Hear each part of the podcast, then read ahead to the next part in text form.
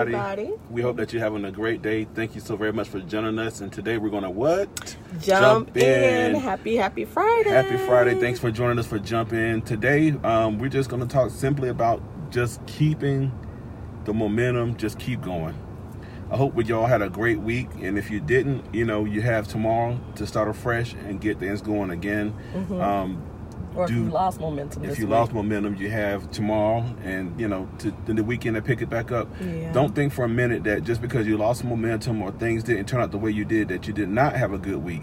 Um, you know, you have to begin to classify your wins, and I think that's one thing that people um, don't know how to do. Some people say, "Well, if, if I have not achieved my ultimate goal, um, I haven't done anything." Um, That's not true. You know, as we or all work your progress. or yeah, and, and some of the biggest wins is making progress towards your goals.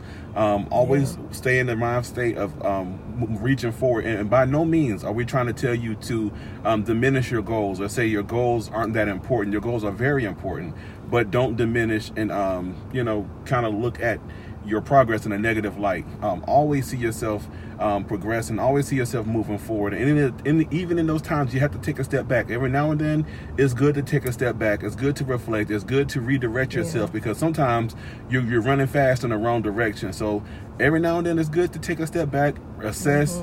Um, refocus and then you know keep going so we want to encourage you all um, don't get stuck don't stop keep going keep pushing forward and even if you're moving at five miles per hour you're still moving forward in some regard Mhm. I think the biggest thing is just being consistent. Yeah. You know, um, the the things that I ch- I'm the most challenged with, like even my my journey to going back to the gym and losing weight.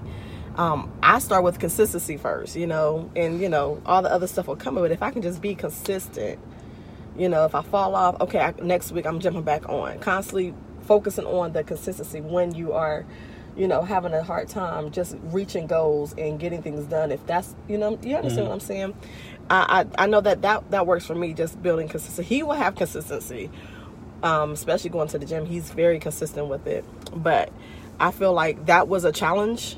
And that's normally a challenge when you are trying to work on something and you really are trying to um, reach a certain point or achieve a goal is that consistency and um, you know being consistent and you know a lot of things that we're trying to do i think we're it's like a we, we treat it as like a, a sprint or something quick. Like i want to quickly achieve this goal. And some things are just really most things the greatest things are marathons. And if you can just be consistent make a decision to be consistent um, in this marathon oh my gosh you'll get there. Yeah yeah. Hey, i was sharing with somebody the other day about um, that advice that larry DeAndre gave me yeah 15 minutes 15 minutes work on it Every single day. every day for 15 That's minutes consistency. and that's building consistency Yeah. so don't You gotta start somewhere. you know don't say i don't have time to work on it you know if you work on something five minutes you've worked on it you know Mm-hmm. Yeah. if, if, if even if you're taking time to sit down and just think about it like how can i improve this process how can i improve um, how I respond to things. Uh, Mm-hmm. and, and one of the biggest things we have to be careful of is our response. You know, we can't always control what happens, but we can definitely Control our our response. response to what happens. So sometimes, you know, it, it's you know, as life happens, work on your response. Work on how you view things. Work on your perspective, and don't see everything as a setback. Just say, you know what, this happened. Now, how can it work for my benefit? Because I really believe that everything can work for your benefit, but it's a matter of your perspective. Now, and I think I think I think that that perspective is the answer that I'm about to the question that I'm about to ask. I think that's going to be the answer.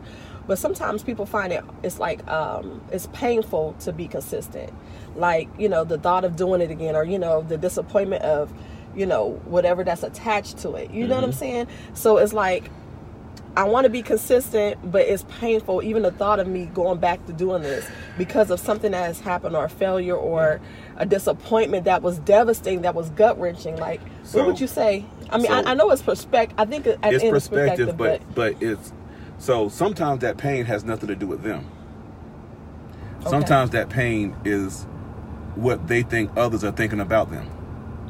Yes, hmm So you Yeah. have to be again classify where they where where you know So pinpoint classif- it's classify the motivation, Okay. Mm-hmm. classify the intent, classify the even the motives because sometimes people do things to impress other people. Yeah. And when that doesn't go right, it's like, well, I'm not going to look good to these other people when really that doesn't even matter. Mm-hmm. You know, so I I think some of it is um, more um, is is more actually more self-induced than anything else. Okay. Um, so you have to be careful with that. And we, we talked a few Yeah. weeks ago about you know really taking that, your eyes and your focus off of what other people want you to do or how other people see you. You got to do what's best for you. You have to put yourself in position where um, your goals are your goals, and you're not doing this for for you know. I remember being young and thinking that I had to do something for a girl to like me.